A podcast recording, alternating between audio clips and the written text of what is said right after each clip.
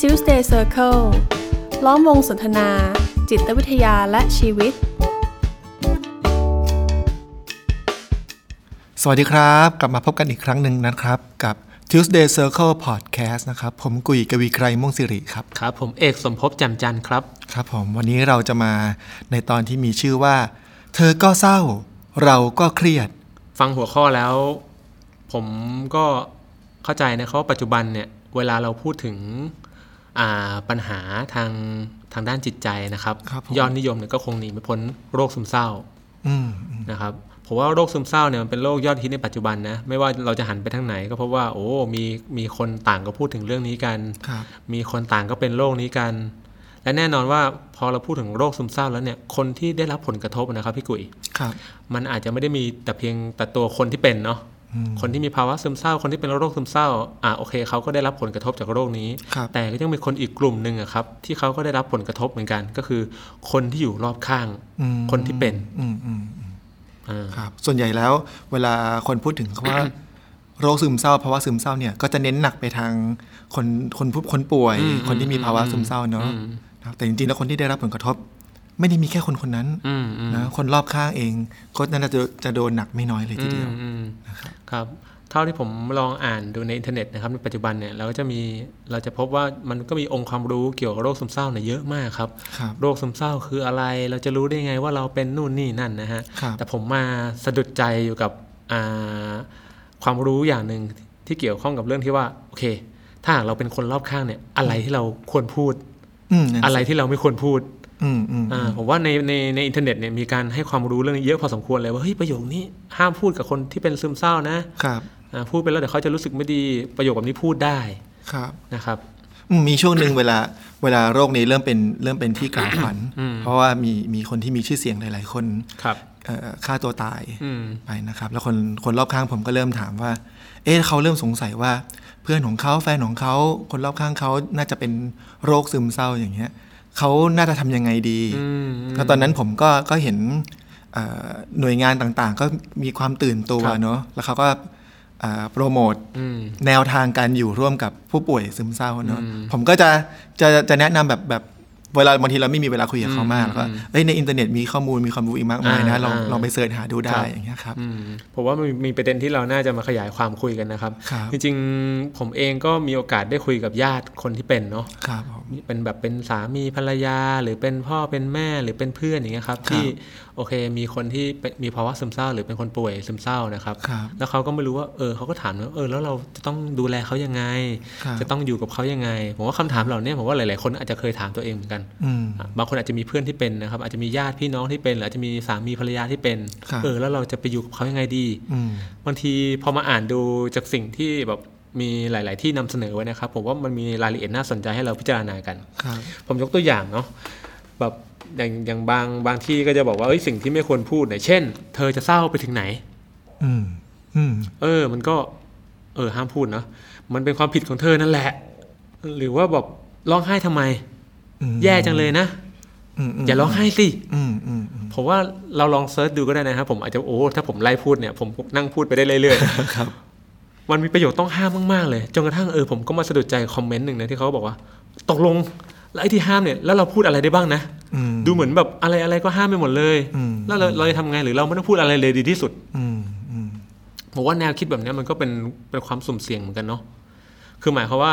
ผมเข้าใจว่าการนำเสนอว่าอะไรห้ามพูดเนี่ย มันก็เป็นเจตนาที่ดีนะครับ ครับ ที่คล้ายๆจะเป็นแนวทาง ครับ ว่าโอเค คุณไม่ควรพูดประโยคเหล่านี้นะ เพราะว่ามันอาจจะส่งผลกระทบกระเทือนจิตใจของคนที่เป็น ครับ หรือมันอาจจะไม่ได้ช่วยให้สถานการณ์มันดีขึ้น หรืออาจจะทำให้สถานการณ์แย่ลงไปโอเค คือการได้รู้ไว้ก็จะได้ไม่ต้องไปพูด แต่ปัญหาคือ เฮ้ย มันดูเหมือนมันเยอะมากเลยอะที่ห้ามพูด อืมอืม อ่าจนทำให้เออบางทีแบบคนที่อยู่ร่วมกับคนที่เป็นนะครับ ผมว่าเขาก็ผมว่าเขาก็มีความอึดอัดประมาณหนึ่งนะ อืม ว่าไม่รู้จะทำยังไงอะไรยังไงดี อืม แต่พอมาโดนข้อห้ามมากๆอีกทั้างนั้นกูไม่ต้อง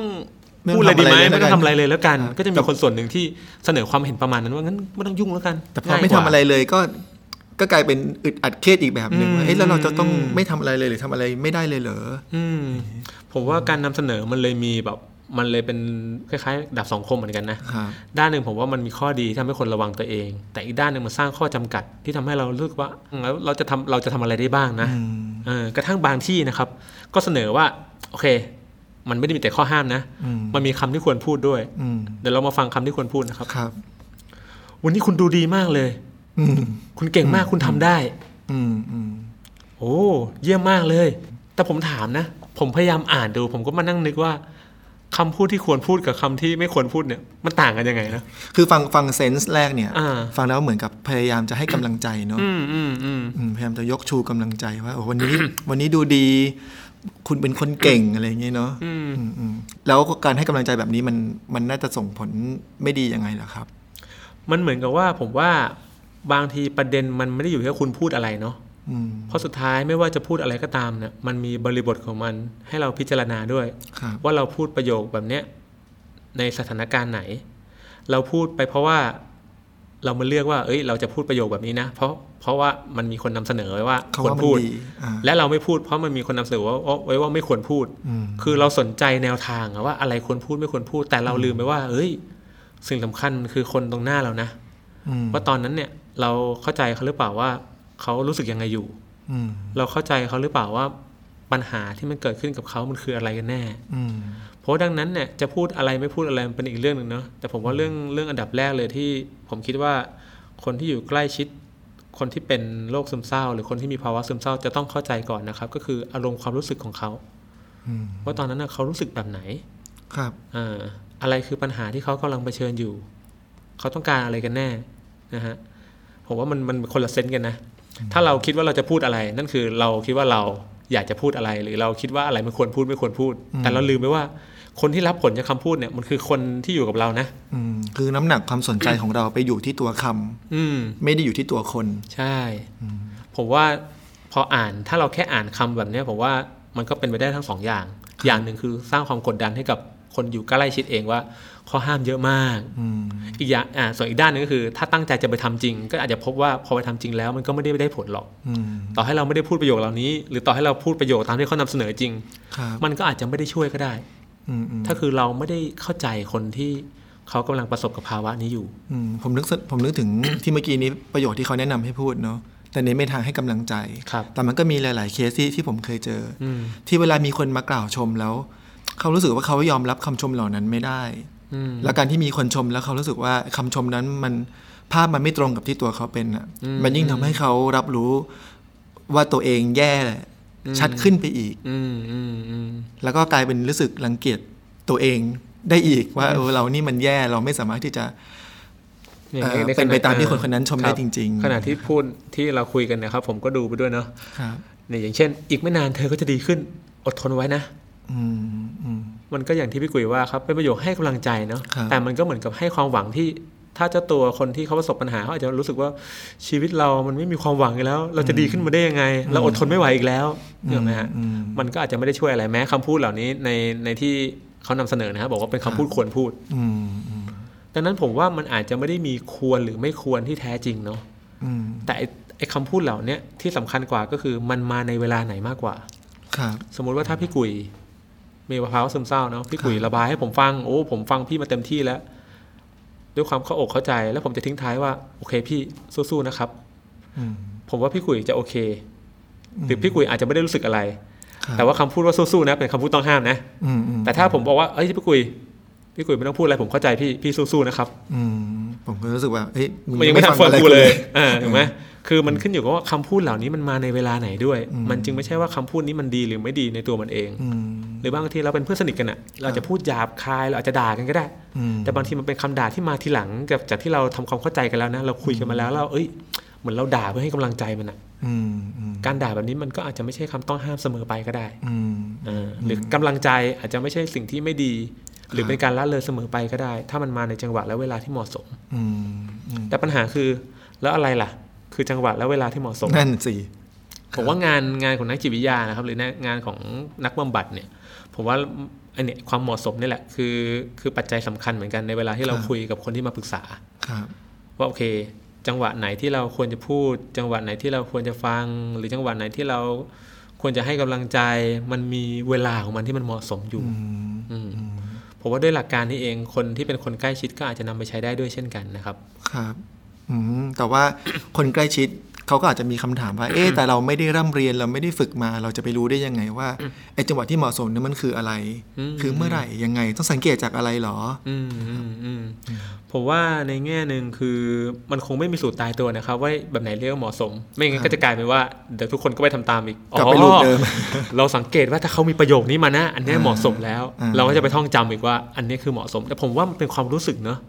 ว่าถึงภาวะนั้นจริงเนี่ย ผมว่าคำว่าเหมาะสมคือเราเข้าใจเขามากน้อยแค่ไหน อืม เพราะโอเค เราอาจจะเข้าใจแหละว่าเขาไปหาหมอมา อืม เขาไปคุยกับนักจิตวิทยามานะเนี่ยเขาเป็นโรคซึมเศร้า ครับ แต่ผมว่าอันนี้ยังไม่ได้เรียกความเข้าใจนะอันนี่เป็นแค่ข้อมูล อืม ข้อมูลอ๋อคนเนี้ยเขาเพิ่งอกหักนะครับ เขาเพิ่งตกงานหรือเขาที่บ้านเขามีปัญหาอันนี่เป็นข้อมูลนะ อืม เรายังไม่ได้เข้าใจเขานะ แต่ในข้อมูลเหล่าเนี้ยผมว่าถ้าเราได้ฟังเขามันมีรายละเอียด รายละเอียดที่เราจะได้รับรู้ถึงความรู้สึกเนาะโอ้เล่าเรื่องนี้นี่มันมีความรู้สึกมาเต็มที่มากเลย รู้สึกสิ้นหวังมากๆ ครับ โอ้รู้สึกกังวลมาก ๆ รู้สึกโกรธมาก ๆ รู้สึกแบบโอ้โห อับจนหนทางมากๆผมว่ามันมีรายละเอียดที่ต่างกันไปในแต่ละคน อืม อ่าแม้ว่าจะได้ชื่อว่าเป็นโรคซึมเศร้า หรือเป็นภาวะซึมเศร้าเหมือนกัน แต่ผมว่าในความรู้สึกมันมีความแปรผัน อืม อ่าไปตามแต่ละบุคคลที่เขาพบเจอเรื่องราวในชีวิตมา ครับ และผมว่าคนในคนใกล้ชิดเนี่ยครับคนใกล้ตัวเนี่ยสามารถรับฟังเขาได้ อืม รับฟังเพื่อให้รับรู้นะว่าเฮ้ยมันเป็นภาวะประมาณไหนกันแน่นะ อืม ความรู้สึกของคนคนเนี้ยที่เขากำลังเล่าเรื่องนี้ให้เราฟัง อืม โอเค ยังไม่ต้องนึกภาพไม่ต้องนึกต่อนะครับว่าเอ้ยงั้นเราเราต้องพูดอะไรผมว่า เรามาที่สเต็ปที่หนึ่งก่อน ครับ เฮ้ยเราเราเข้าใจเขาว่ายังไง เรารับรู้ความรู้สึกเขาว่ายังไง อืม เออแม้กระทั่งความโกรธเองก็มีหลายระดับหลายระดับชั้นอีก ค ครับ วามเศร้าก็มีหลายระดับชั้นอีก ทีนี้มันมีคำถามแบบ เอ๊ะไอ้คำว่าเข้าใจเนี่ย มันมันคือยังไงเหรอ แล้วถ้าสมมติว่าเราเราเองไม่เคยเศร้า เราไม่เคยประสบความล้มเหลว เราไม่เคยอกหักเหมือนเขา แล้วเราจะเข้าใจเขาได้จริงๆเหรอครับ ผมว่าด้วยประสบการณ์คงไม่มีใครเหมือนใครถ้าพี่กุยใช้คำว่าไม่เหมือนเขามันไม่เหมือนกันอยู่แล้ว แต่ผมว่าเมื่อเราเมื่อคนอื่นเศร้ากับเมื่อเราเศร้าเนี่ย ผมว่ามันคือความเศร้าตัวเดียวกัน แม้จะต่างเรื่องต่างราว ต่างระดับ ครับ อ่าผมว่าไม่มีใครไม่เคยเศร้า อืม เมื่อเราเศร้าเราอาจจะพบว่าเออเนาะเราอาจจะสูญเสียอะไรบางอย่างที่เรารัก อืม เราอาจจะผิดหวังจากอะไรบางอย่างที่เราหวังไว้ ครับ เราอาจจะไม่สมหวังดังที่เราต้องการ อืม ผมว่าด้วยด้วยสภาวะมันคือสภาวะเดียวกัน แต่มันต่างหน้าตากับต่างระดับควาคมรับ รุนแรงอ่า ครับ คนที่เป็นโรคซึมเศร้า หรือคนที่มีภาวะซึมเศร้าเนี่ยเขาอาจจะโอ้มีดีกรีนะความเศร้าที่มันรุนแรงมากๆ แต่ถามว่าเราอาจจะไม่เคยมีดีกรีความเศร้าระดับเดียวกับเขาก็ได้ ครับ แต่ผมว่าอย่างน้อยๆเรารับรู้ได้ว่าความเศร้าที่เกิดขึ้นเน่ยเราก็เคยเกิดขึ้นนะ อืม แม้ความรุนแรงจะต่างกัน แต่หน้าตามันหน้าตาเดียวกันก็คือ เราอาจจะคาดหวังอะไรบางอย่าง แล้วเราก็ไม่ได้สิ่งนั้น อืม เราอาจจะมีความตั้งใจบางอย่าง แต่สิ่งที่เกิดขึ้นมันเป็นอีกอย่างหนึ่ง อืม ผมว่าถ้าเรามองเห็นในรายละเอียดตรงเนี้ยเราจะเกิดความเชื่อมโยงกันได้ ครับ ว่าเฮ้ยที่เขาเศร้าเนี่ยมันเข้าใจได้นะ อืม แม้มันจะเป็นคนละเรื่องกับที่เราเศร้า แม้มันจะเป็นคนละละระดับก็ตาม ครับ อืม อืม แต่ถ้าเราบอกว่าเฮ้ยเราไม่เข้าใจหรอกเราไม่เคยไม่เราไม่เคยถูกแฟนทิ้งอ่ะ อืม เราไม่เคยตกงานเราไม่เข้าใจเขาหรอก อืม เพราะว่าแน่นอนเราอาจจะไม่มีไม่มีประสบการณ์นั้นโดยตรง แต่แน่นอนว่าเราเคยเศร้า อืม แล้วผมเชื่อว่าไม่มีใครไม่เคยเศร้า อืมอืมถึงแม้จะเรื่องราวจะต่างกัน แต่ว่า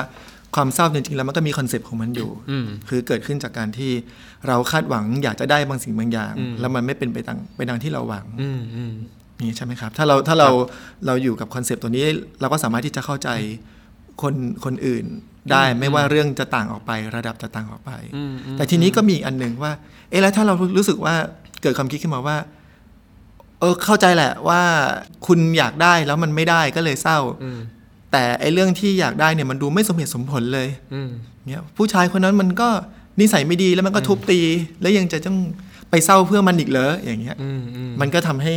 ให้เรารู้สึกว่า เอ๊ะ เราต้องเข้าใจเหรอวะ ม อย่างเงี้ยครับ อืมอืม อย่างนี้คุณจะต้องทำยังไงดี ผมว่าเรามีสิทธิ์ที่จะคิดแบบนั้นนะครับ เรามีสิทธิ์ที่จะเชื่อในแบบที่เราเชื่อ ถ้าเรามองว่า โอเค ดูไม่สมเหตุสมผลเลยว่ะ อืม เขาก็ไม่ได้ดีกับแกขนาดนั้นทำไมแกจะต้องเศร้าเสียใจขนาดนั้นเนี่ยแกเลิกกันได้เนี่ยมันดีแล้ว ครับ ผมว่าเรามีสิทธิ์ที่จะคิดแบบนี้เนาะ อืม แต่ในการช่วยเหลือเนี่ย ผมว่าเราก็ต้องแยกแยะ อืม ว่าตกลงเนี่ยเราต้องการแค่จะเปลี่ยนแปลงความคิดของเขาให้มาคิดแบบเราสิว่าจะได้ไม่ต้องเศร้าจะได้โอ้ยคนนั้นมันไม่ดีหรอก หรือเราต้องการจะช่วยเขา เพราะมันดูเหมือนจะเป็นเรื่องเดียวกันแต่ก็ไม่ใช่เรื่องเดียวกัน อ่ะแล้วการเปลี่ยนแปลงความคิดเขามันไม่ใช่การช่วยเขาเหรอครับ การเปลี่ยนแปลงความคิดเขามันคือการเปลี่ยนแปลงความคิดเขาให้คิดเหมือนเรา โดยที่เราเชื่อว่าคิดแบบนี้สิจะได้ไม่มีปัญหา แต่ข้อเท็จจริงคือเราไม่รู้นะครับ เราไม่มีทางรู้ว่าเขาจะเปลี่ยนแปลงความคิดแบบนี้แล้วมันจะโอเคขึ้นจริง ๆ หรือเขาอาจจะหลอกตัวเองก็ได้นะเออเนอะคนนั้นมันไม่ดีจริงๆแต่ฉันก็ยังเศร้าอยู่อ่ะ อืม เออ มันก็ดีแล้วนะ ที่เลิกกันไปอย่างที่แกว่า แต่ฉันก็ไม่หายเศร้าอ่ะ อืม เราจะเห็นว่าส่วนหนึ่งความคิดมันก็เรื่องหนึ่งเนาะแต่ความรู้สึกบางทีมันอาจจะเป็นอีกเรื่องหนึ่งก็ได้ อืม เออดังนั้นเราต้องดูว่าคนที่อยู่ใกล้ชิด การที่เราพยายามจะไปเปลี่ยนแปลงความคิดความเชื่อเขาเนี่ยเอาเข้าจริงๆแล้วเนี่ย มันไม่ได้มีอะไรการันตีนะหนึ่งว่าว่าเขาจะต้องฟังคุณก่อนนะ อืมอืม กับสองว่าต่อให้เขาฟังคุณแล้ว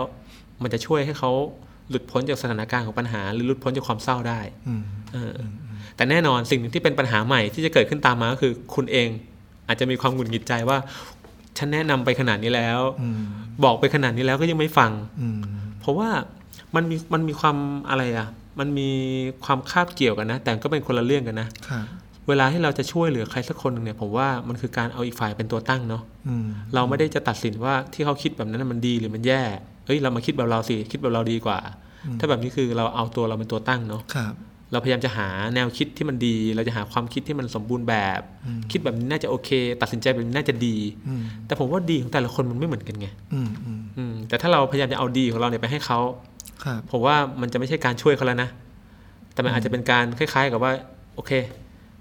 ผมไม่รู้นะลึกๆ แล้วเนี่ยอาจจะเป็นการก็ช่วยเหลือตัวเราเองแล้วกัน ให้เราได้รู้สึกว่าเราได้ลงมือทำอะไรบางอย่างไปแล้ว อืม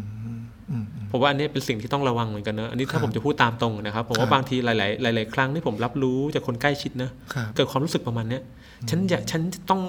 รู้สึกว่ามันเป็นความรับผิดชอบที่ฉันจะต้องทำอะไรบางอย่าง ทำสักอย่าง และถ้าถ้าถ้าถ้าฉันไม่ได้ทำเนี่ยฉันจะรู้สึกผิด อืมอืม มันเลยเหมือนกับว่ามันเป็นภาระหน้าที่ที่ต้องทำ ครับ พอรู้สึกว่าต้องทำปุ๊บเราก็เลยจะต้องหาอะไรที่ดีที่สุดของเรานะ อืมอืม มาให้เขาว่าเอ้ยอันนี้น่าช่วยช่วยช่วยอันนี้น่าจะช่วยเธอนะ อืม เหมือนเอาวิธีการมาให้เลือกแต่สุดท้ายเราจะพบว่า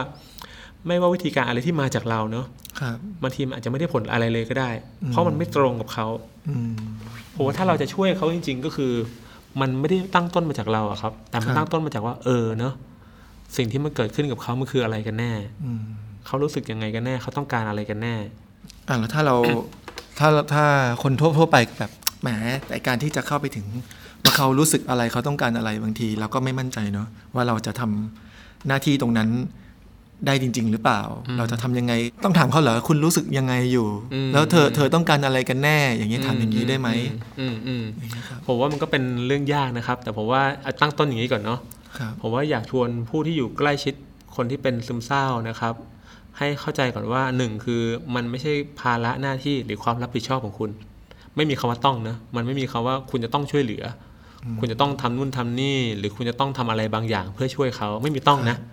มีแค่ว่าคุณมีความปรารถนาดีที่คุณอยากจะช่วยเขา อืม และการช่วยเขาเนี่ยมันวางพื้นฐานอยู่บนตามกำลังและความสามารถ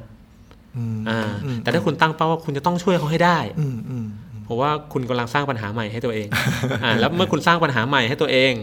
โอเค ปัญหาจะกลายเป็นปัญหาของคุณละ ครับ มันกลายว่าคนสองคนมีปัญหามาคุยกันอ่ะ อืม อีกฝ่ายหนึ่งก็มีปัญหาของเขานะ คุณเองก็มีปัญหาของตัวคุณเอง โอเค ครับ คุยกันก็สุดท้ายช่วยช่วยอะไรกันไม่ได้เลย อ่า เออ แต่ผมว่าถ้าตั้งต้นว่าปัญหาของเขาคือปัญหาของเขานะ แต่เราจะไม่สร้างปัญหาใหม่ให้ตัวเราเองด้วยการสร้าง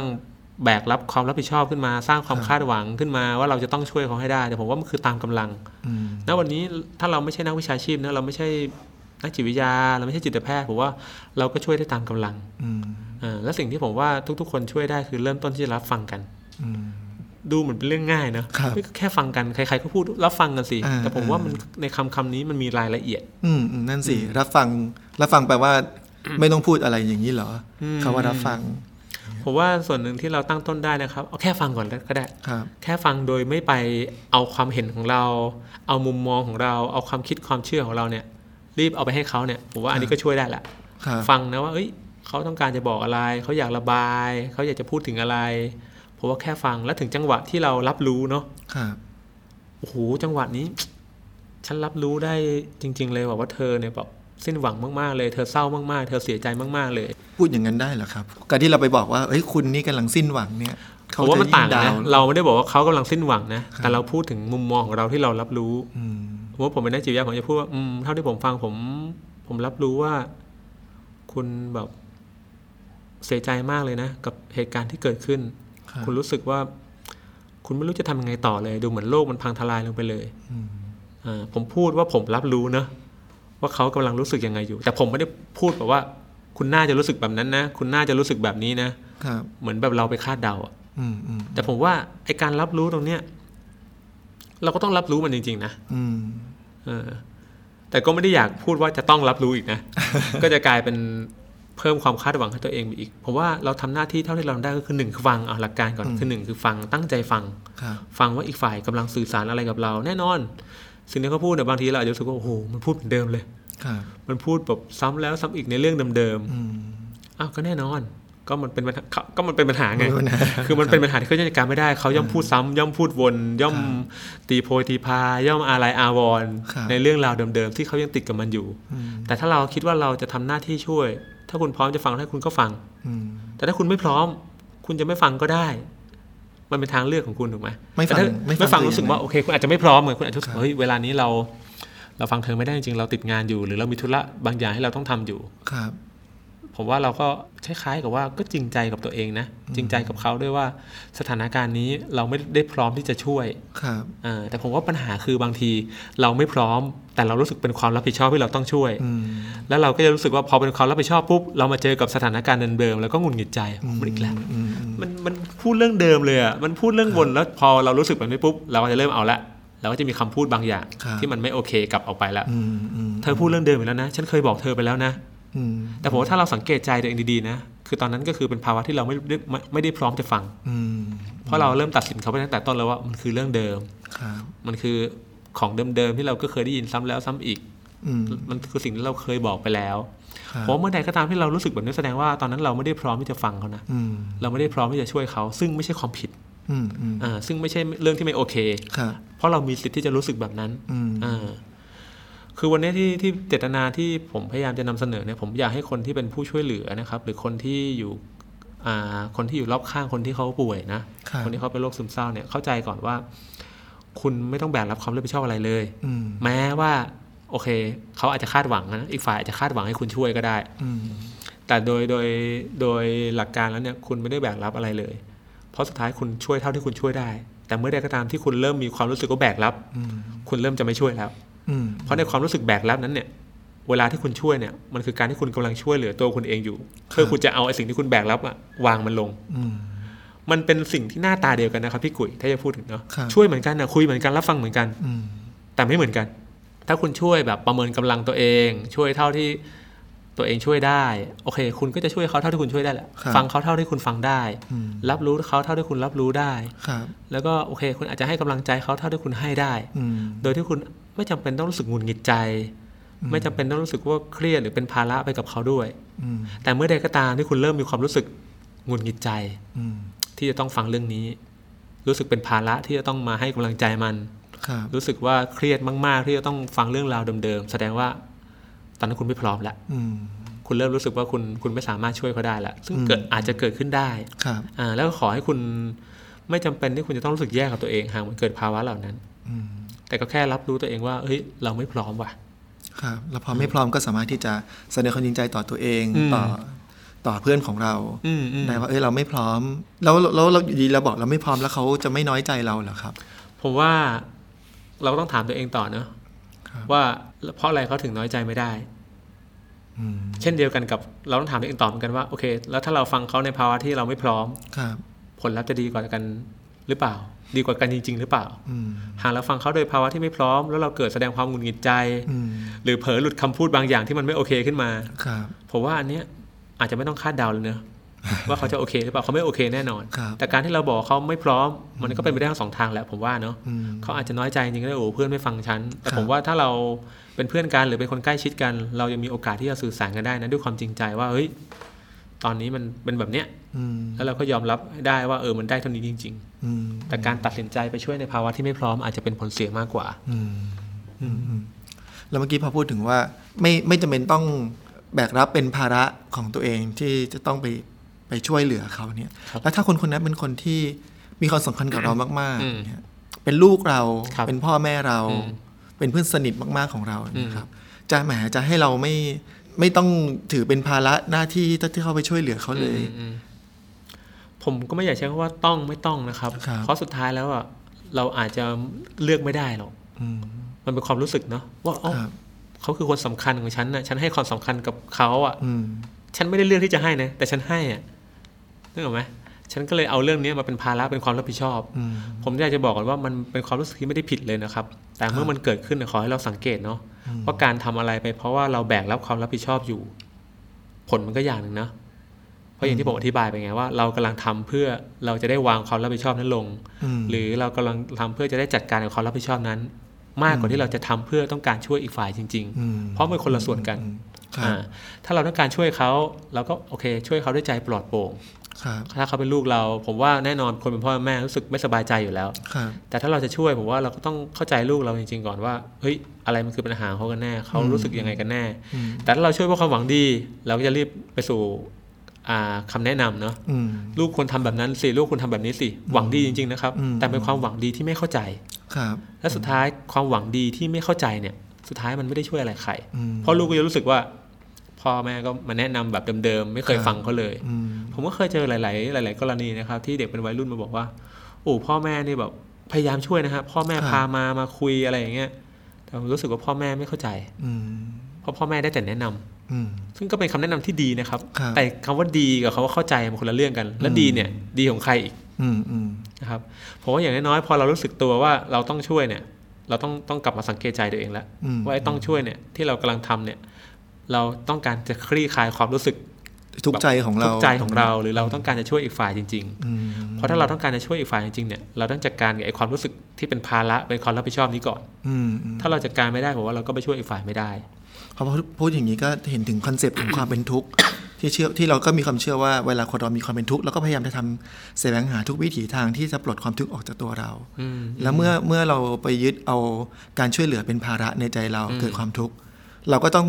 กลายเกิดเป็นความร้อนรนร้อนใจ และพยายามหาทุกวิถีทางที่ทำยังไงให้ ให้อีกฝ่ายหนึ่งเปลี่ยนเพื่อที่เราจะได้หายทุกข์จากตรงนี้สักที อืม และตรงนี้แหละที่น่าจะเป็นส่วนที่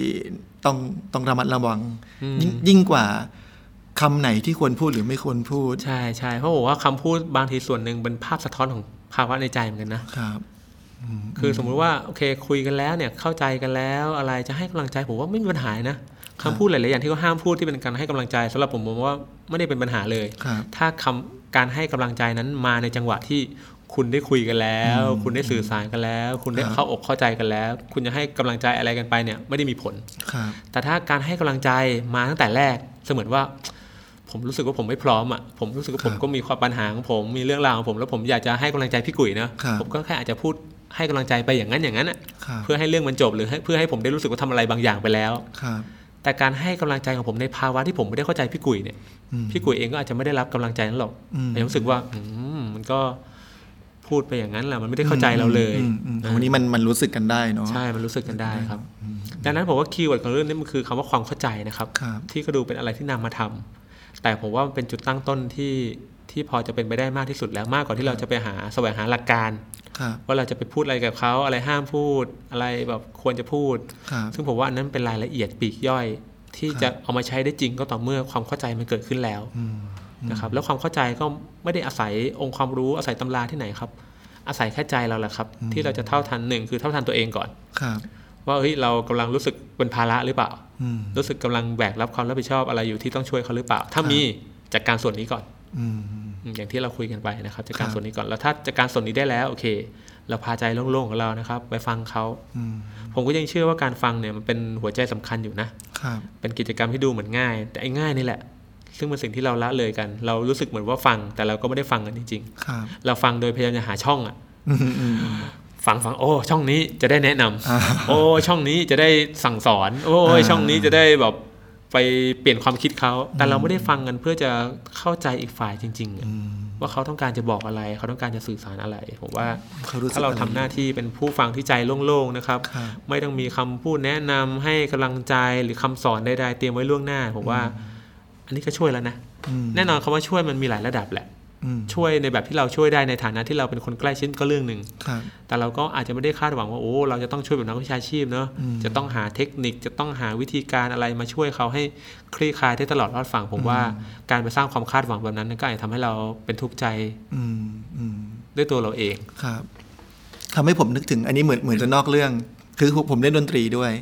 อาจารย์ผมท่านหนึ่ง เขาพูดถึงว่าเอ่ออย่าพยายามเล่นเกินกว่าที่ตัวเองทำได้ อืม เล่นใช้ร้อยเปอร์เซ็นของคุณเออ ม แต่ทีนี้ปัญหามันจะเกิดขึ้นตอนที่เราพยายาม จะทำอะไรมากกว่าที่เรา อืม ทำได้ณตรงนั้น อืม อย่างถ้าผมเล่นดนตรี ผมพยายามเล่นให้มันดูเก่งกว่าที่ผมเป็นเนี่ย มันก็จะออกมาเละๆ อืม เละๆเทะๆฟังไม่เคยรู้เรื่องจับใจความไม่เคยได้อย่างเงี้ย อืม ฟังไม่ค่อยเป็นเพลงเงี้ย ครับ ผมว่าในในในในลักษณะเดียวกันในการช่วยเหลือบางทีเราเป็นนักจิตวิทยาอ่ะเราเรามีทักษะเรามีเรามีประสบการณ์ ครับ ที่จะบำบัดช่วยเหลือผู้คน อืม แต่ในขณะที่คนทั่วไปที่ไม่ไม่ไม่ได้มีทั้งความรู้ทักษะและประสบการณ์เนาะ อืม แต่ว่าไปพยายามที่จะทำให้ให้มันได้เท่ากับนักวิชาชีพ อืมอืม อย่างเงี้ย อืม ก็กลายเป็นว่ากำกำลังพยายามทำอะไรที่มันเกินกำลังอย่างที่พี่เอกเคย ครับ พูดเนาะ ครับ ถ้าเขาได้มีโอกาสกลับมามองย้อนตัวเอง และยอมรับตัวเองอย่างที่ตัวเองเป็นได้ว่า อืม เอ้ย อืม ตอนนี้เราเราเป็นพ่อ ที่เราอาจจะเป็นนักวิศวกรที่เก่งมากเลย อืม เออแต่นักวิศวกรก็เก่งเรื่องอื่นไง แต่การที่จะมาอยู่ดูแลลูกที่ที่มีภาวะซึมเศร้าเนี่ย ก็อยู่อย่างที่เป็นพ่ออ อืม ที่เป็นผู้ชายคนเนี้ยที่รู้เรื่องประมาณเนี้ยรับฟังได้ประมาณนี้เนาะแล้วก็ผมผมผมจะพูดเสริมมีกคำหนึ่งคือการอยู่เคียงข้างเนี่ยมันเป็นสิ่งที่มันรู้สึกได้อะไม่ไม่ต้องใช้คำพูด ไม่ไม่ได้มีคำพูดอะไรที่ทำให้อีกคนหนึ่งรู้สึกว่า เราเข้าใจหรืออยู่เคียงข้างเขา อืม แต่ทั้งหมดที่เราเป็นที่เราแสดงออก ผ่านสายตาผ่านสีหน้า ผ่านท่าทางต่างๆ อีกฝ่ายหนึ่งจะรู้ได้ อืม ว่าเออเนี่ยพ่อเราแม้จะไม่พูดไม่แนะนำอะไร แต่เรารู้สึกว่ามีพ่ออยู่เคียงข้างเสมอ อืม เนอะน่าจะเป็นวิธีประมาณนี้ ดังนั้นผมว่าถ้าจะให้สรุปนะครับ การช่วยเหลือเนี่ยมันคือการเอาความต้องการและความรู้สึกของอีกฝ่ายเป็นตัวตั้งนะครับ ครับ ไม่ได้เป็นความต้องการของเรานะครับ ครับ ผมยกตัวอย่างที่ก็อย่างที่ว่านะครับ มักจะมีแบบคนใกล้ชิดเนี่ย คนที่เขาป่วยหรือเขามีปัญหามาบอกว่า ขอขอคำแนะนำหน่อย จะต้องไปพูดกับเขายังไงดี อืม ให้เขาสบายใจขึ้น ครับ จะต้องไปบอกกับเขายังไงดี ให้เขาเปลี่ยนใจ ให้เขาเปลี่ยนความคิด อืม ผมก็จะบอกว่ามันไม่มีหรอก ครับคำพูดเหล่านั้นที่จะไปทำอะไรแบบนั้นได้ ครับ มันมีแต่ว่าเราน่าจะเปลี่ยนคำถามใหม่นะว่าเออเราจะไปฟังเขายังไงดี อืม ให้เราได้เข้าใจเขาจริง ครับ ๆ ผมว่าในกรหลาย ๆ กรณีนะครับ คนที่มีปัญหาบางทีแค่อยากมาบ่นนะ อืม สมมุติว่าถ้าความต้องการของเขาสมมุติว่าผมนะ โอเค ผมอกหักอย่างเงี้ย ครับ ผมก็รู้แหละว่าอกหักผมเนี่ยผมอยากได้แบบคนที่ผมรักแบบที่เขาทิ้งนอกใจผมไปเนาะไปมีไปมีคนอื่นเนี่ยอยากได้กลับคืนมา ครับ ซึ่งแน่นอนมันไม่มีใครทำให้เขากลับคืนมาได้อยู่แล้ว ครับ ดังนั้นพี่กุยเองก็ไม่สามารถจะช่วยให้ทำให้ผู้ชายคนนั้นกลับคืนมาได้ถูกไหม ครับ แล้วเวลาผมมาคุยกับพี่กุยผมอาจจะแค่อยากระบายอ่ะ ค ผ รับ มฉันเศร้าฉันเสียใจจังเลย ผมรู้สึกไม่โอเคจังเลย อืม ถ้าสิ่งที่ผมต้องการคือผมอยากระบายอ่ะ อืม ชัดเจนในตัวเองแล้วอยากจะมาบ่นให้ฟังอยากจะมาเล่าให้ฟัง อืม ดังนั้นถ้าพี่กุยอยากจะช่วยนะพี่กุยก็แค่ฟัง อืม แต่บางทีพี่กุยฟังแล้วพี่กุยอาจจะหงุนหงิดใจว่าโอ้มึงพูดเรื่องเดิมแล้วรอบที่ 39 แล้ว อืมอืม แต่ถ้าจุดมุ่งหมายของเขาเขาแค่ต้องการอย่างนั้นน่ะ อืม และถ้าเราอยากจะช่วยเราก็